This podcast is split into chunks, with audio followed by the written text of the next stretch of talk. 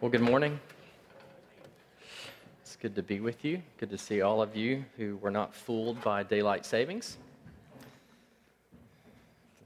I was fooled one time when I was in college. I thought I was going to be early to church, showed up, and it was the end of the service. I kept wondering, why is he preaching at the beginning of the service? This is very strange. And then there was the benediction, and I was in worship for about 10 minutes. Um, my name is Jonathan Keenan. I'm the campus minister with RUF, and I am um, I'm always privileged to uh, fill in for Kyle when he's away. He's away in, in, Chicago. I think he's presenting a paper later this week and preaching this morning. So it's a joy for me to be able to be able to open up God's Word um, for us this morning. So if you have a Bible, um, you can turn to Psalm 63, and if you don't have one, there are some in the back. Uh, so feel free to grab one. A, a, dear friend of mine is a, a chaplain um, in the Army, and a couple of years ago, he, he actually serves with the RUF as well uh, back in, um, in, in, Mississippi. And a couple of years ago, he was called up uh, to active duty, and uh, he was being deployed overseas. And I, I, called him a couple of days before he left and checking to see how he was doing, see how his family was doing. Um, he's got a wife and, and three kids, and he said, for the most part, you know, we've, we've been talking about leaving for a while, that I was leaving for a while, and, and, and they're, they understand that daddy's going to be gone. And um, he said, but my middle son uh, is the one who's having the most difficult with, you know, with me leaving. And so he told me that one of the ways in which he was going to try and maybe encourage his middle son was that he was, he told him all the different stops that he was going to make you know, on his journey to Kyrgyzstan. And so he said, I fly from Jackson, Mississippi, up to New York or, or, New Jersey. From there, I'll fly over to Germany. And when I land in Germany, I'll end up in Kyrgyzstan. And he told his son, he said, along every stop, I'll pick up a little, you know, local trinket. You know, something from Jackson, something from New Jersey or New York, something from Germany and then something from Kyrgyzstan, so that you'll know that I made it from, you know, every location I made it, and you'll know that, that I made it to Kyrgyzstan safely. I'll, I'll gather all these trinkets and I'll send you a little care package. And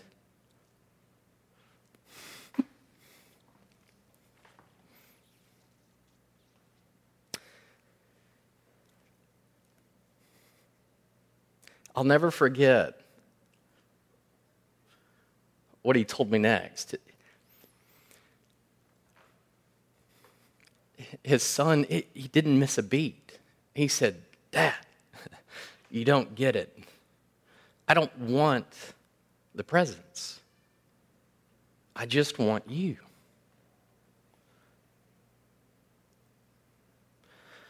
I, I thought about that story um, because I think David in Psalm 63, he's asking a question. And the question is this Is Jesus enough? Like, is Jesus enough when your life is upended? Is Jesus enough when you're in a marriage that is really difficult? Is Jesus enough? When your kids who have been baptized have yet to embrace the good news of Jesus. You see, for David in Psalm 63, he's found that Jesus is enough. And my prayer for us this morning is that we, with the psalmist, would be able to say, Jesus, your steadfast love, it is better than life. So, to that end, let's, let's pray before we consider Psalm 63.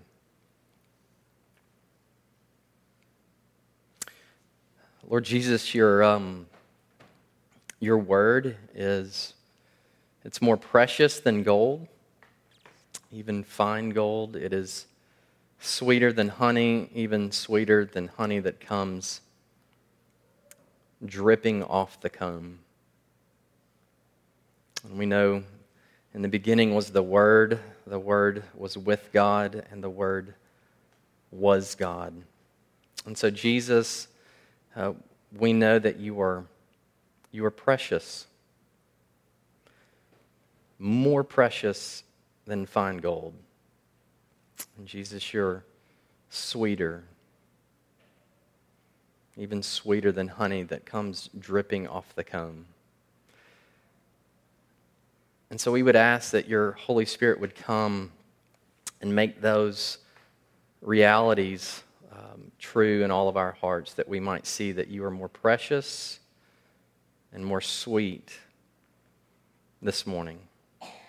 So may the words of my mouth and the meditations of all of our hearts, would they be pleasing and acceptable in your sight, O Lord, our rock and our Redeemer? For we pray this in your name. Amen. The context of Psalm 63 is what makes this psalm so fascinating. Um, David is in the wilderness. He's been pushed out into the wilderness um, in Judah.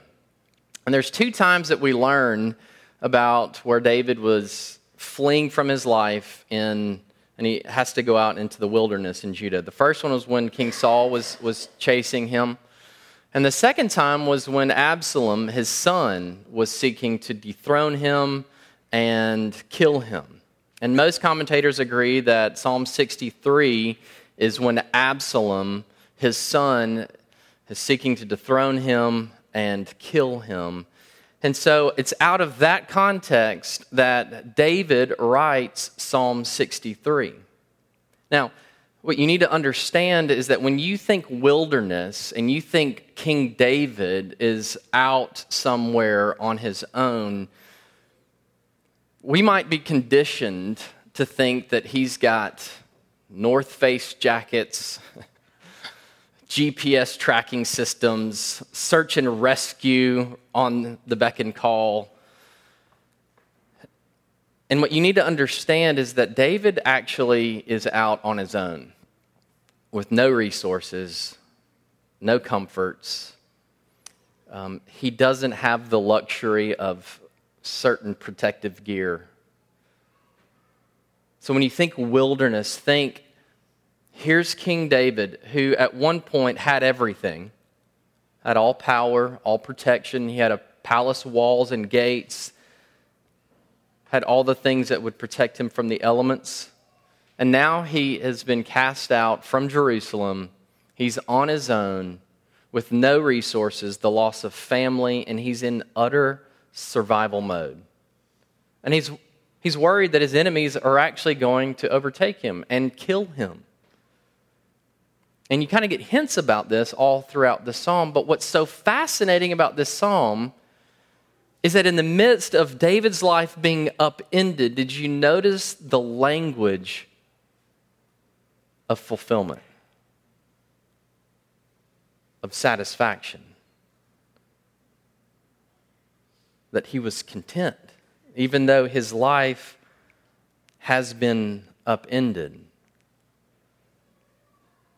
David's been uniquely blessed while he's been cast out in the wilderness in Judea. And so I just want to look at, at a couple of things this morning. Um, what is it that David actually wants? What does he long for? And how may that help us? And then, two, what does David do in order to get what he wants? Two simple points. What does David want and what does he do? Um, first, what does David want? Now, there's a, there's a couple of ways that we could approach this, and I'm going to kind of approach it by what he doesn't want, which is actually really fascinating.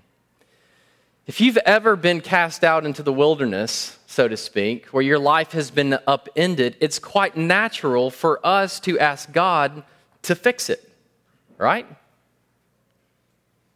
So if you're in a hard marriage, you pray that God would fix your marriage. If If you've lost your job because of the economy, it's quite natural to pray and ask God to provide you another job. If you feel that your life is in jeopardy, it's okay to ask God for protection. All of those things are legitimate prayers, and we should pray those things. But what's so fascinating about Psalm 63 is that David, he doesn't ask for those things. He doesn't ask God to reinstate him on the throne. He doesn't ask God to destroy his enemy. He doesn't ask God to provide him with food and shelter and protection, which you would think is the most obvious thing. Like, I'm in the wilderness, God, you got to save me. So, what does he ask for? What does he want? What does he long for? Look at verse 1, which sets the scene for the entire psalm. He says, Oh God, you are my God. Earnestly I seek you. My soul thirsts for you. My flesh faints for you as in a dry and weary land where there is no water. The emphasis upon what David wants and longs for is God. He's hungering and thirsting after God. In other words, he's using the language of his felt needs to convey his longing for God very similar to Psalm 42. So, what do we learn from this? I think what David is showing us is that he understood that worship is the controlling mechanism of our character. That what we worship, it actually forms and shapes who we are. It can restructure our entire makeup. There's a place inside all of us, a center that you go to when you need consolation. There's a center in which you run to when you have nothing else to think about. There's a place inside all of us that we go to to look for comfort or excitement. There's a center inside every single one of us that we look to that ends up shaping or forming or restructuring who we are. Another way to think about it is like this all of us are created with an eternity shaped hole in our hearts, and we spend every day trying to fill it. Every single one of us have an eternity shaped hole in our hearts, and we spend every single day trying to fill it. I read an article right after Philip Seymour Hoffman, the actor, died, died uh, tragically. And um, the author of this article, which was entitled, I Should Have Been Philip Seymour Hoffman, he writes candidly about how he should have suffered the same type of death that Philip Seymour Hoffman did. Listen to what he says. He says, while the manifestations of our addictions might be different, we shared the same basic problem not wanting to miss out. The next role, the next job, the next high. So we run. We run from something or to something. As is often the case, people with addictions are always chasing the wind. But with the running, with all these vapor grasping marathons, come a tremendous amount of pain. And with, and with this pain comes even more enormous desire to numb it all away. More jobs, more work, more hero, more porn, more money, more food. You choose the drug. There seems to be something about chasing the wind that always ends in disaster. You see what he's saying? These vapor grasping marathons is Him looking to fill that eternity shaped hole inside of His heart.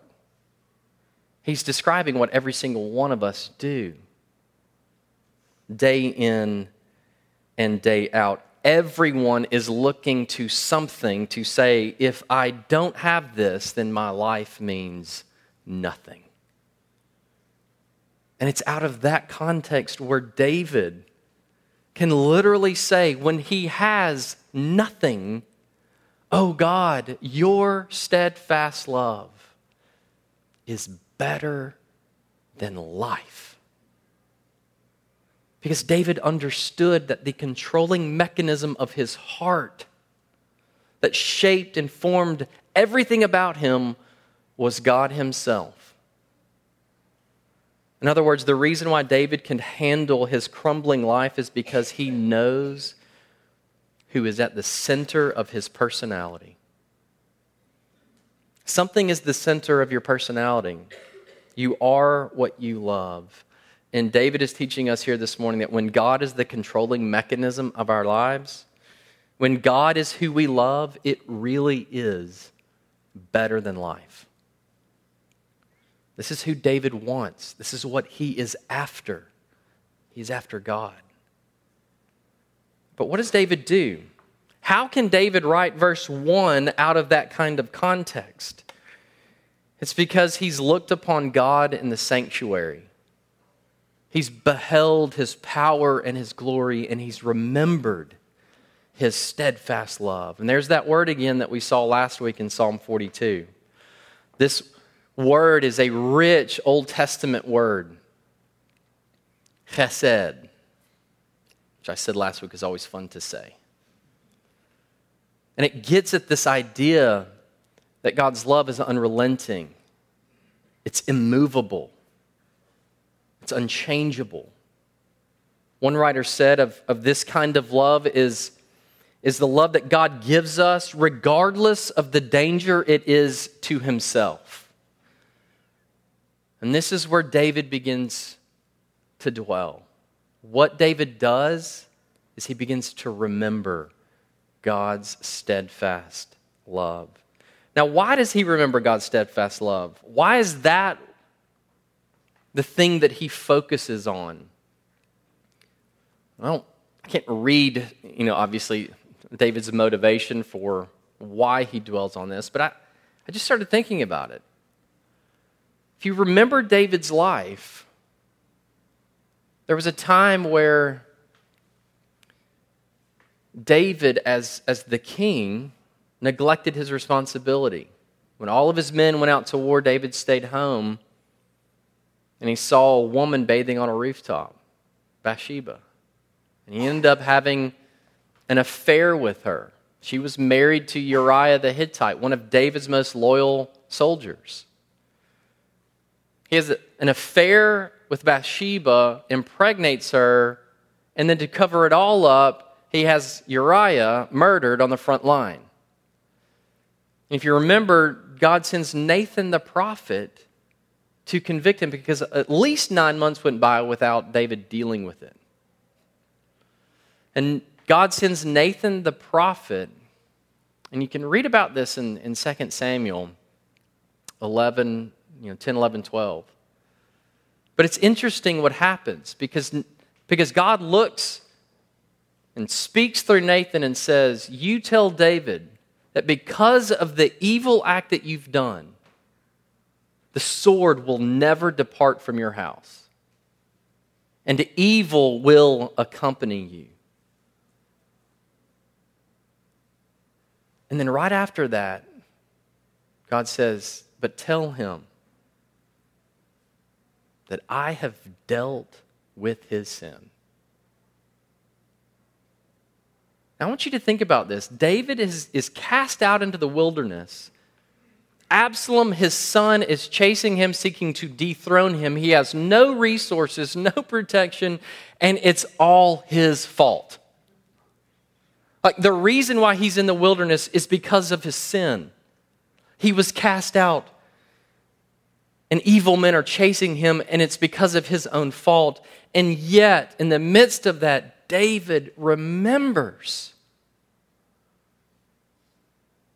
God's steadfast love, that it's unending, that no matter where his feet have taken him, no matter whatever mess he finds himself in, David remembers that God's love it's unending, even though his life has been upended. And he remembers. Now, what is it about God's steadfast love that so moved David? And what David remembers is that God's steadfast love, it is a love in which God delights in David. It's not a generic love. It's a love in which God actually delights in David. David is meditating on being delighted in. David sees that, his, that he is loved to the uttermost. And it is better than life. And we all know this to be the case, right? Like, you know the feeling the first time when someone says that they love you. Or when someone just says they like you. Or when someone praises you for a talent that you have, especially if it's someone in your same field. So if you're a professor and you write articles and another professor reads one and says, That was really good, you know the feeling of what that, of what that does to your soul. We understand why David is so moved when he thinks and dwells upon God's steadfast love because he knows that God delights in him. That's the kind of love steadfast love is. That someone finds you beautiful, someone enjoys you. I've referenced this book before um, Letters to an Unborn Child. It's written by David Ireland. And David Ireland was dying from a crippling neurological disease. And when he discovered it, um, found out that his wife was pregnant, uh, carrying a child. And so he began to write letters to his unborn child. And one of the chapters, he writes about his wife because he wanted his child to know about his, his mother, about the child's mother. Um, And this scene takes place, it's kind of like just a normal daily routine. Um, he's in a wheelchair, so that's helpful for the context. Um, but this is what he says He says, Here's what happens frequently I hate taking a shower, but I have to do it about twice a week, and I can't do it by myself because he's in a wheelchair. So your mom washes my hair and gets me clean. And after the shower is what I hate the most. I end up in front of the mirror shirtless. And it is in this moment that I see myself. I see my concave chest. I see my muscles atrophy. I see how my head hangs slightly to the right because I can't keep it straight up. And I just see how ugly I am. And every time your mom comes in and says to me, Would you quit admiring yourself in the mirror? I'm going to take it away from you.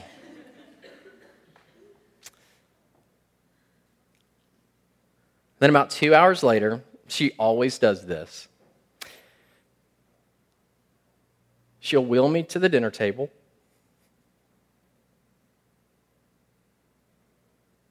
She'll put my hand in her lap and she'll look at me and she'll say, You know you're handsome, right? You know I think you're the most handsome person in the world. And you know that I love you. And he says, somehow, because of our shared experience,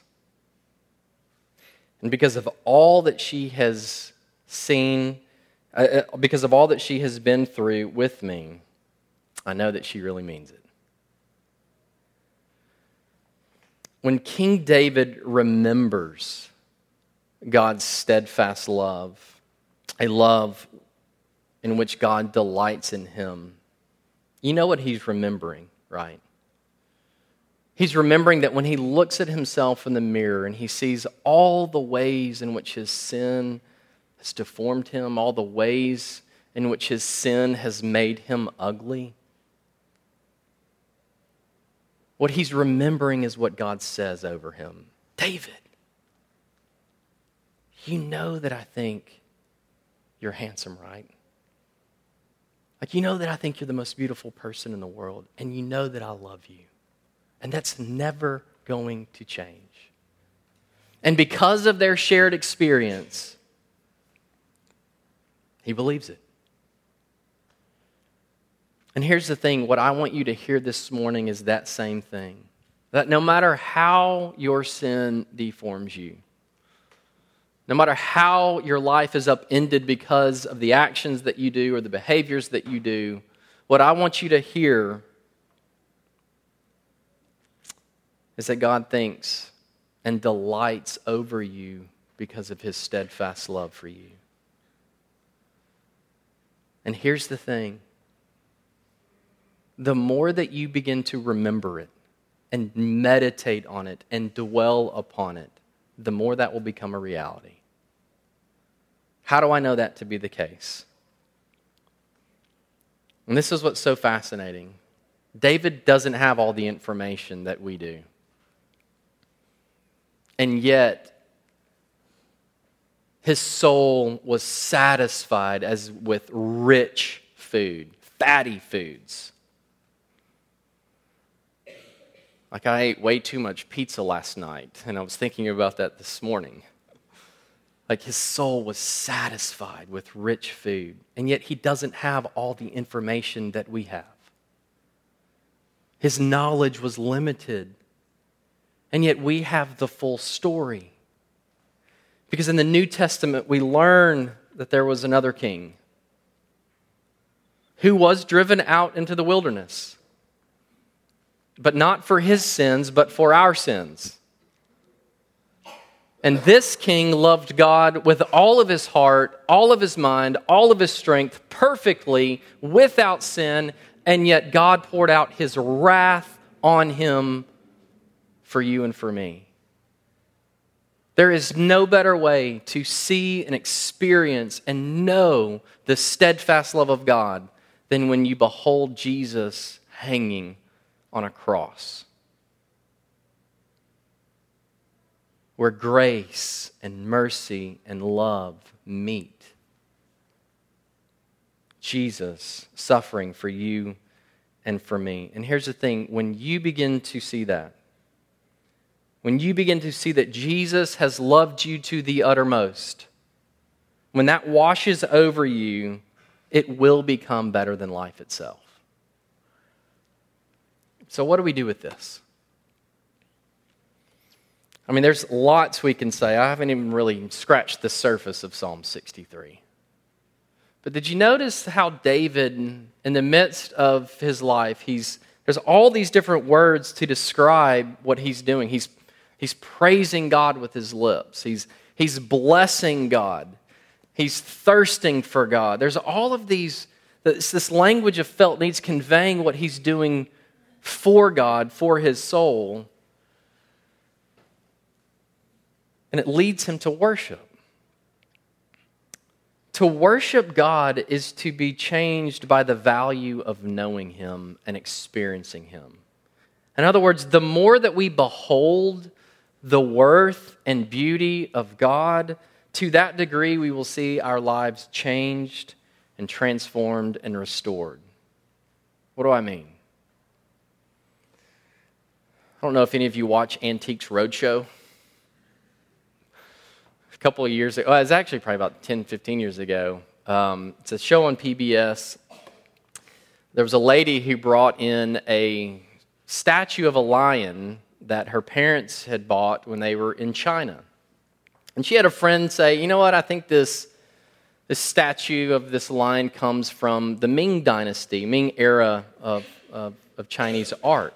And so Antiques Roadshow appeared up in her town in Albuquerque, New Mexico, and so she goes to get it appraised. And she goes up and she sits in front of the appraiser. And if you've ever seen it, they always put these things on these little pedestals, and the guy's like looking at it. And most of the time, it's like, yeah, it's a fake. You can see it because of this here, and you know, these guys are experts. Well, this guy sees this lion statue and he's speechless. And he says, Do you know anything about this? And she kind of says, Well, you know, my parents used to travel a lot and they spent some time in China and they bought it at this kind of outdoor market. And a friend said that it might be from the Ming Dynasty. And he goes, Oh no. This is from the Tang Dynasty, which is apparently the greatest dynasty or era of Chinese art and he, he begins to describe the lion in, in words, in, in, in worshipful words. And he's just spinning the lion on the pedestal. He's saying, Look at how beautiful it is. I mean, every angle, it's exquisite. And he's just, he literally, in the episode, he gets choked up because he can't express vocally what he's feeling internally except through tears. He says, This is the most expensive item we've ever had on this show. He said, If I were you, I would appraise this for at least half a million dollars. And here's what's funny the lady had kept it in her attic for who knows how long in some sort of box. And the guy's looking at here and he's saying, You need to appraise this or, or insure this for at least a half a million because it's worth far more than that. You understand what David's doing in Psalm 63, right? I don't mean this irreverently, but he's holding out God. He's holding out Jesus and he's saying, Do you not see from every angle how exquisite, how beautiful, how magnificent he is. He is the greatest person I have ever seen. And here's the question Do you think that lady took that lion statue home and put it back in the attic? Of course she didn't. David is saying, worship, the way in which we measure God's worth, to that degree, we will become radically changed. He is holding out Jesus to you this morning, and he's saying he's the most beautiful person I have ever seen. And his steadfast love, it is better than life itself. Look, every angle, no matter where you see him from, he is precious and sweet and beautiful. So, can you say this morning, Jesus? You are enough. In the name of the Father, and of the Son, and of the Holy Spirit. Amen. Let's pray.